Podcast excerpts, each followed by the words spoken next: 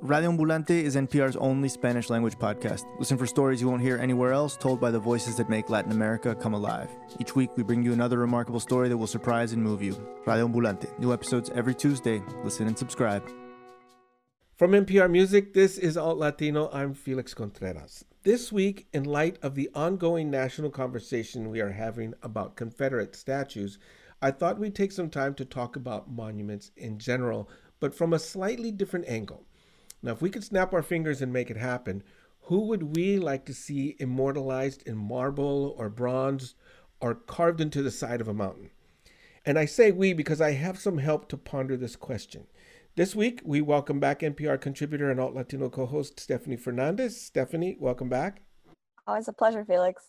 And we also welcome back Anais Navarro Laurent, who helped us with the Black Lives Matter and Afro Latino show a few weeks ago. Anais, thank you for being here.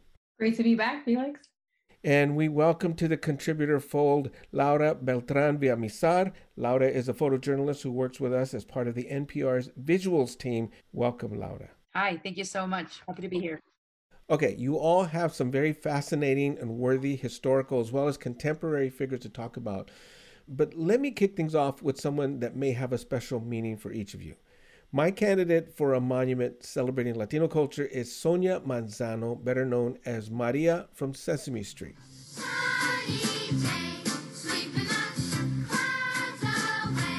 For 44 seasons, for millions of children over several generations, she was either the first Latina they had ever seen or the first time young Latino kids could see someone who looked like them on television. She won 15 Emmys before she retired in 2015, when she also wrote her memoirs called Becoming Maria. Now, here she is on PBS's NewsHour program, reflecting on her impact on our collective national culture. People say, oh, she overcame a terrible childhood. I say I didn't overcome my difficult childhood. Uh, I say that I used it, I made something of it. I, I never forgot it. I remembered myself watching father knows best and leave it to beaver. And so i remembered myself doing that and i and i kept that sensibility in my heart while i was doing sesame street with the knowledge that there's another kid out there looking for that sanctuary. As to where i would put her statue i would put it in the south bronx where she grew up so that other young latinos can see the possibilities this life offers and can be inspired to make a difference on their own. So do you guys remember watching Maria on on Sesame Street? Oh, totally. I loved Sesame Street and I loved seeing Maria. I mean, it's a staple growing up, you know, it's it's a classic. And to see your culture reflected on TV like that as as a young kid, you know, there's nothing like that feeling. And indeed to see like the combination between your own identity and Sesame Street, which it tend to be like a little bit foreign. Just having that one voice, it just made it so much more special. Okay, Let's move on. Stephanie, you're first. Who would you like to see on a statue? My pick for my first statue would be Maria Teresa Vera, who is one of the giants of Cuban trova music of the early 20th century. While people know her most well known composition, Veinte Años, they don't know much about her life or her influence in the history of Cuban music outside of the island. She grew up in Guanajay in Pinar del Rio, which is where my family's from, and eventually moved to Havana when the family that her mother worked for moved to the city. She was sent to a school and the nuns kicked her out, saying that she kept singing in a language they didn't understand, which were the Yoruba songs that her mother would sing her as a child. As a teenager, shortly after, she learned to play the guitar from another great giant of trova, Manuel Corona, and she eventually went on to perform in a very famous duo with Rafael Zequeira, who performed from Havana to the Apollo Theater in Harlem in the 1910s. Okay, Steph, tell us a little bit more about trova music, its history, and, and its role in Cuban music. Trova is interesting because it is music from the country. It's Cuban country music, which is how I think of it. It was a guitar led genre that was kind of the ancestor to what I saw as the Cuban protest song. And Maria Teresa Vera's influence as a black woman making music in this genre when she was making it, I think that was radical. Her most famous song, Veinte Años, is one of the best Cuban boleros to this day. It's about, of course, a love that goes wrong after 20 years. Maria Teresa took those words and made it magic with the music. She really captured the loss and the existentialism of being a woman at that time in Cuba, in the country, and not having the autonomy in these situations that I think is captured so beautifully in the song. And similar to blues music in the United States at that time, I hear that kind of existential yearning that I think is what makes boleros so adept at capturing that feeling of loss and yearning. Of all the pictures I've seen of Maria Teresa with her guitar, she's standing up, holding it on her knee, country style. And I think I would put her statue in New York or anywhere in the US where folk music is celebrated today because folk musics from elsewhere than the United States have had such an impact on the music of this country too. And I could go on, but I won't. okay, let's hear that song, 20 años. ¿Qué te importa que te ame si tú no me quieres ya? El amor que ya ha pasado no se debe recordar. Fui la ilusión de tu vida un día lejano ya. Hoy represento el pasado, no me puedo conformar.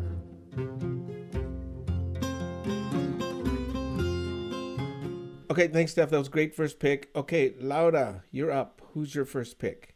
My choice is Anacaona, a cacique uh, from the Taino people from the um, 15th century of what is now Haiti and the Dominican Republic.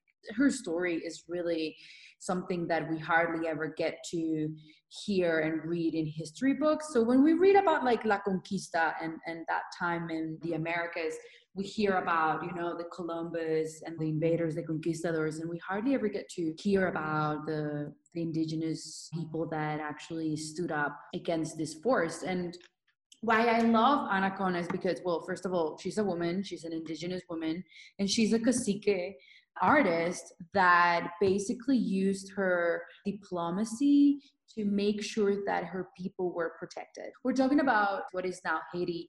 And what I love about her is that she took a different approach to diplomacy and working with with the Spanish and French invaders to actually save her people. I love that approach to diplomacy and politics, especially in that time. Her way of doing politics is something that I feel we should celebrate right now. So it's a very feminine way of doing politics. It's a very soft way of doing politics. She was taken advantage of by the Spaniards, and eventually she was killed at 29. She became this icon at a very, very young age. She became this committed and crucial figure in the shaping of Haitian identity. I love her story. I think it's so powerful to have someone being part of your history, if you're from Haiti or anywhere else in Latin America, having someone like that remind you of what it takes to be a good leader, what it takes to be a woman, what it takes to be an indigenous woman. I would put her in Haiti, obviously, but I would also put her in Paris as a reminder to Europeans of who our heroes are. Laura, her story is captured in one of the most famous salsa songs of the 1970s Fania era. This is Puerto Rican vocalist Cheo Feliciano singing Anacaona.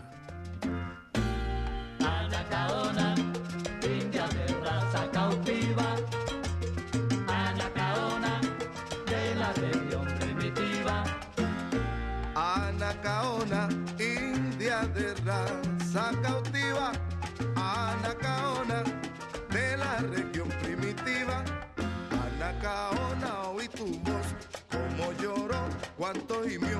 Anacaona, oí la voz de tu angustiado corazón. Tu libertad nunca llegó. Eh, ne, ne, ne, na.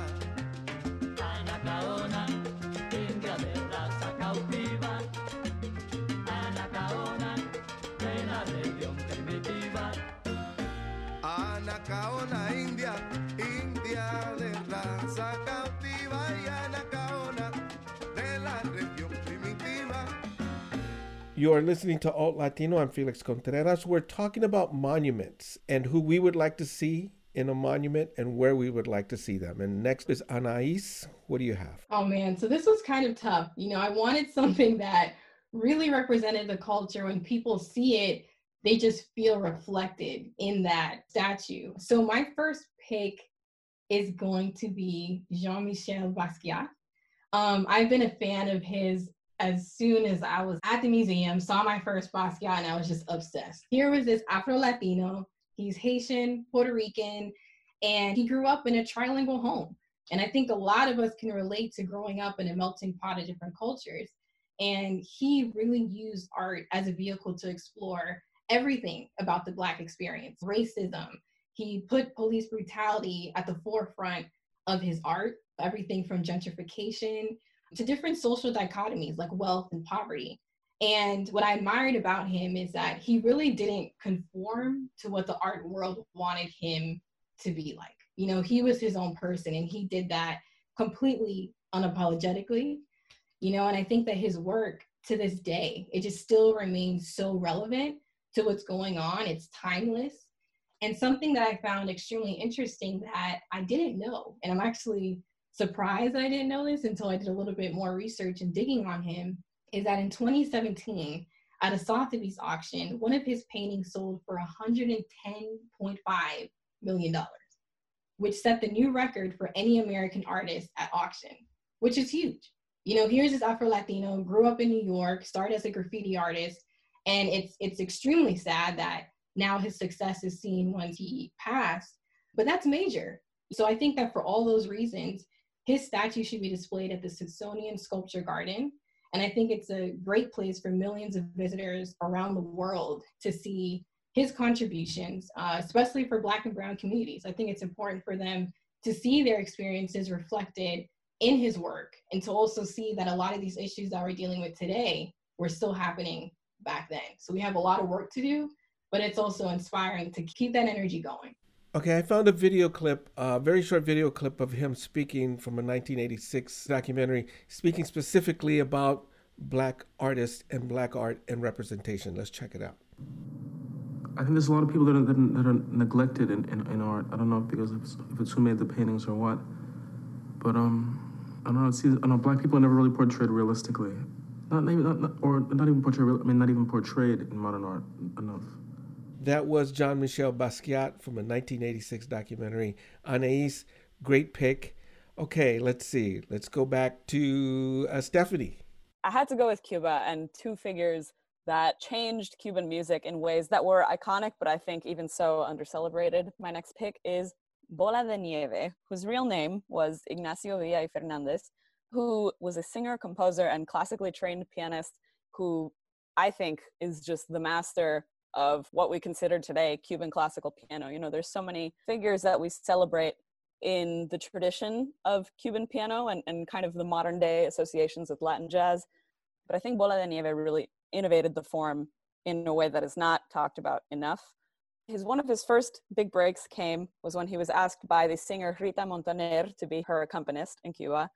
And one day she was feeling ill and declined to perform and he performed an adaptation of Nicolas Guillen, mm. the national poet of Cuba's Tu no habla inglés or Vito Manuel, which was an early example of the deep influences of Afro-Cuban rhythms and spirituality that would become part of Bola de Nieve's music as a foregrounding figure in the Afro-Cubanismo movement of the 1930s. Okay, Steph, tell us about his name, Bola de Nieve, which translates to snowball. The story goes that Montaner herself gave him the nickname Bola de Nieve mockingly for his bald, round head, the irony being that he was a dark skinned black man. And in many articles, it was written that Villa took offense to that name, uh, as he should have, because it was meant mockingly. And then later he reclaimed it as kind of this identity for himself as a performer.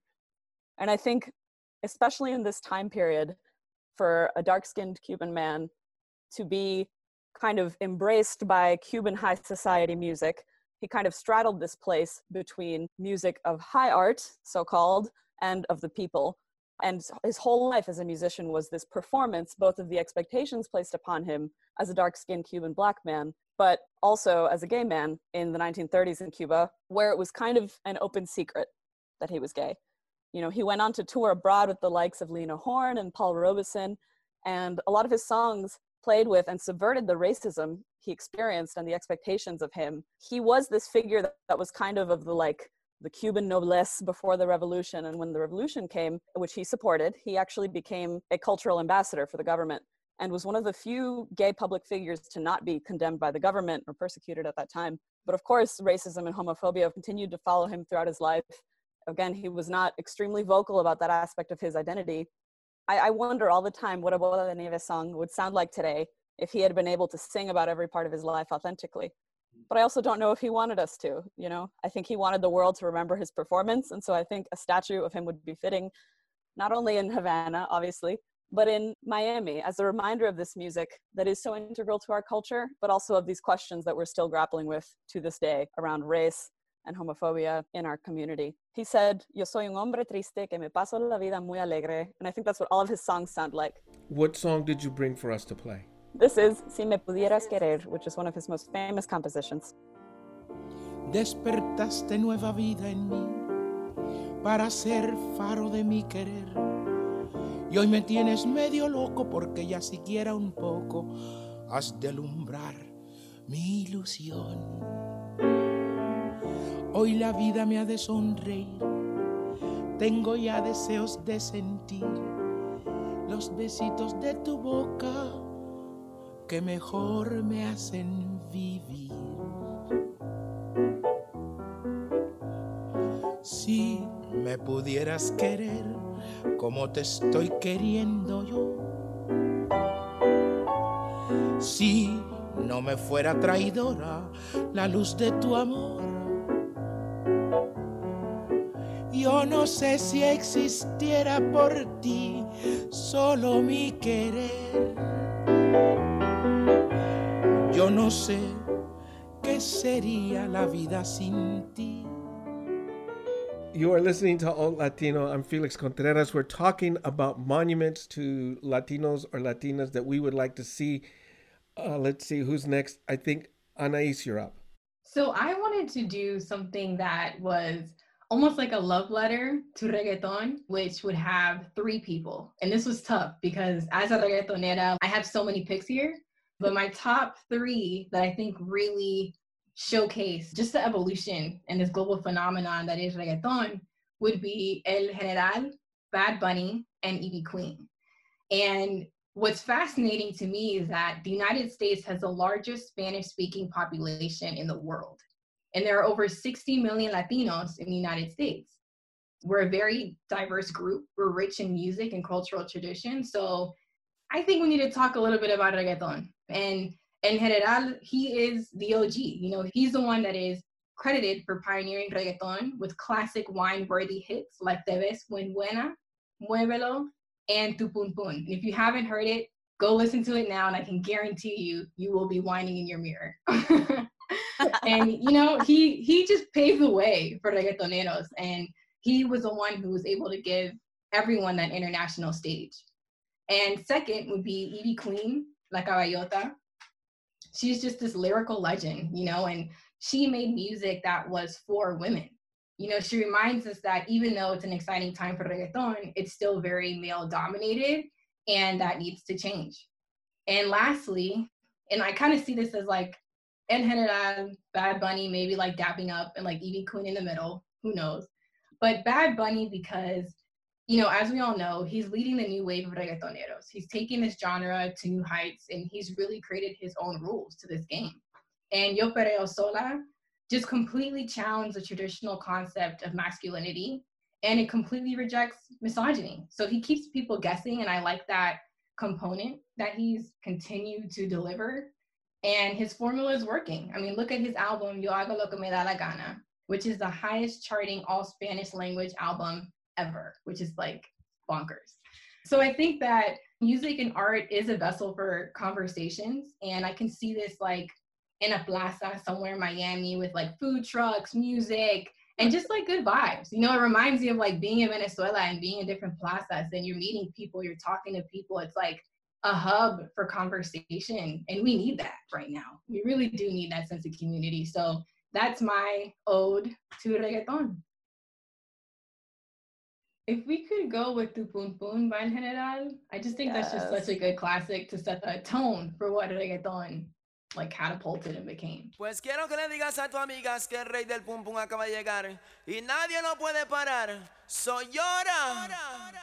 Porque llegó el general. Tu pum pum, mami, mami, no me van mata tu pum pum, mami, mami, no me van mata tu pum pum, mami, mami, no me van mata tu pum pum, mami, mami, no me van matar. Pues tu pum pum no me puede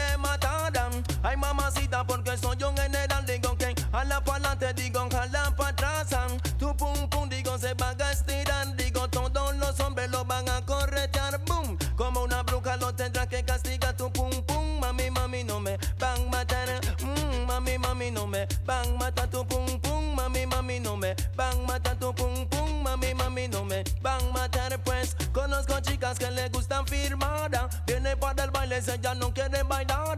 Con mi amigo si no lleva un collar. Él no maneja ningún Honda acá. Y la cerveza no le puede comprar. Digo, todo lo que quiere es un pasito para gozar. Porque del baile no la puede sacar. Y a su casa no la pueden Before we continue and, and wrap this up with, uh, with another pick, let me throw a question out to the group. What value do each of you see in, in having monuments up in general? the matters of like seeing yourself represented as a i could be a hero i could be someone meaningful in this society and seeing yourself represented by history by the right people in history that by people that chose the right side of history. So i feel that having people that come from our experiences that went through the things that we went through and that are celebrated for the things that they've achieved is crucial for our understanding of who we are. I think for me, when I think about monuments and memorials, particularly this year, but in the past several years, you know, I think about memory. I think about what does this want me to remember when I look at a statue. And I, I, think so much of our ideas about monuments and, and how we record history in this country have to do with what we perceive as sacrifice, what we perceive as noble, what we perceive as something worth remembering. Caveating that, like, I'm not sure I believe in statues anymore. um, putting anyone on a pedestal is is in, an inherently flawed thing. But I think if I were to see a monument out in the world, that I want it to be someone common, someone who, even though even if they went on to do extraordinary things, was of their community and who put beauty into the world that served their community. I would want to see what everyday sacrifice looks like memorialized. No, I love that. And I think, you know, for me, the issue is really that we're evolving. And I think that statues and monuments need to reflect what America and the world looks like. And again, that is a melting pot of cultures. And when you see yourself reflected, your very existence is validated and it's celebrated. So it brings you to a place where you can tap into that inner strength. You know, you can tap into what your abuelos were maybe cooking or the different themes that you would see when you go visit your tia. I don't necessarily see that in DC. So they don't really resonate with me. Um, and I think that to kind of change this narrative, we need to see statues that are reflective of what the world looks like. I would echo what you guys said. All of the things that you guys said. There's identity, there's history, there's you know celebrating the commonplace of it, how things actually happen. So yeah, I think it's important. That's why I wanted to do this show because we need to have this conversation. Like, okay, with that in mind, Laura, you have one last pick. Tell us about your pick. My last pick is Victoria Santa Cruz. She's a Afro-Peruvian. She basically is seen as the queen, the mother of Afro-Peruvian dance and theater, Afro-Peruvian identity, Afro-Peruvian arts. Her role in shaping the Afro-Peruvian identity in the 60s and the 70s was uh, huge. She was, you know, first introduced to like arts theater music in her like growing up in, in a black peruvian household of artists and musicians and that like early exposure to arts and to like black art definitely like influenced her lifelong goals of like self-discovery. So someone from such a small community of afro peruvians in peru she always dealt with identity issues and through her art she was able to like self discovery and like refine that sense of culture and that sense of self that was often sort of like stripped away from her by like colorism and racism in Peru. Um, so yeah, through her work, she was always kind of looking for this way to awaken this black consciousness and pride in afro-peruvian culture the way that she dressed the way that she wrote the way that she spoke. Laura we're going to end the show with her reading one of her most famous poems. It's called me gritaron negra and it translates to they shouted at me negra and that has a significant meaning the shouting as opposed to they called me negra. Talk a little bit about that. This poem she explains what that did to her. She experienced this when she was like five years old, seven years old. And this poem sort of like explains her pain for obvious reasons, I'll put her in in Peru. I'll put her in Lima, but I'm happy to put her over everywhere in Latin America. Okay, before we play the poem, I want to thank you all for uh, taking time to do the research and to think really hard and, and narrow it down to two. I'm sure we could all do a list of 10 people that we would love to see immortalized in monuments. Again, Stephanie Fernandez, Anais Navarro Laurent, and Laura Beltran Villamizar, thank you all so much for being part of this show and doing this for Alt Latino. Thank you. Thank you, Felix, for having us. It's such a pleasure. Always great to join. Gracias again. Thank you again, Felix. Okay, you're listening to Alt Latino from NPR Music. I'm Felix Contreras, and this is the poem Me Gritaron Negra by Victoria Santa Cruz.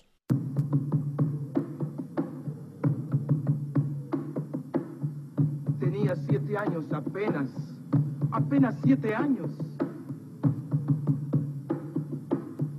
¿Qué siete años? No llegaba cinco siquiera.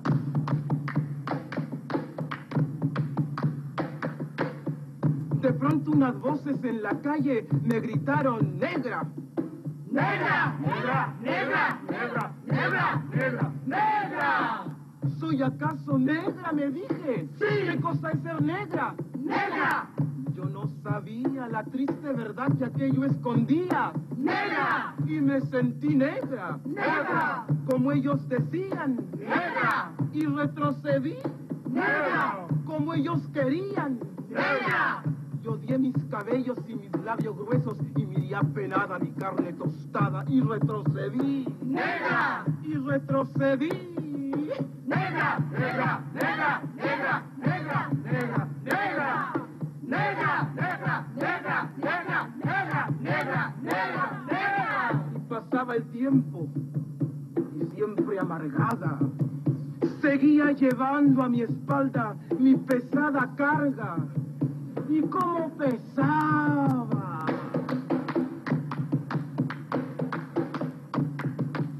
Me alací el cabello, me volvé la cara y entre mis entrañas siempre resonaba la misma palabra. ¡Negra! ¡Negra! ¡Negra! ¡Negra! ¡Negra! ¡Negra! ¡Negra! Hasta que un día que retrocedía, retrocedía y que iba a caer. Negra, negra, negra, negra, negra, negra, negra,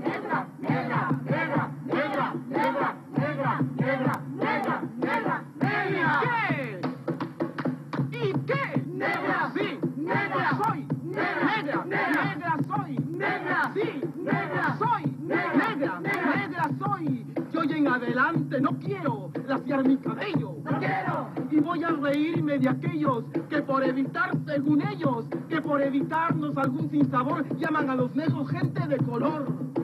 ¿Y de qué color? Negro. ¿Y qué lindo suena? Negro. ¿Y qué ritmo tiene? Negro, negro, negro, negro, negro, negro, negro, negro, negro, negro, negro, negro, negro, negro, retrocedo. Al fin, y avanzo segura. Al fin, avanzo y espero. Al fin, y bendigo al cielo porque quiso Dios que negro azabache fuese mi color y ya comprendí. Al fin, ya tengo la llave. Negro, negro, negro.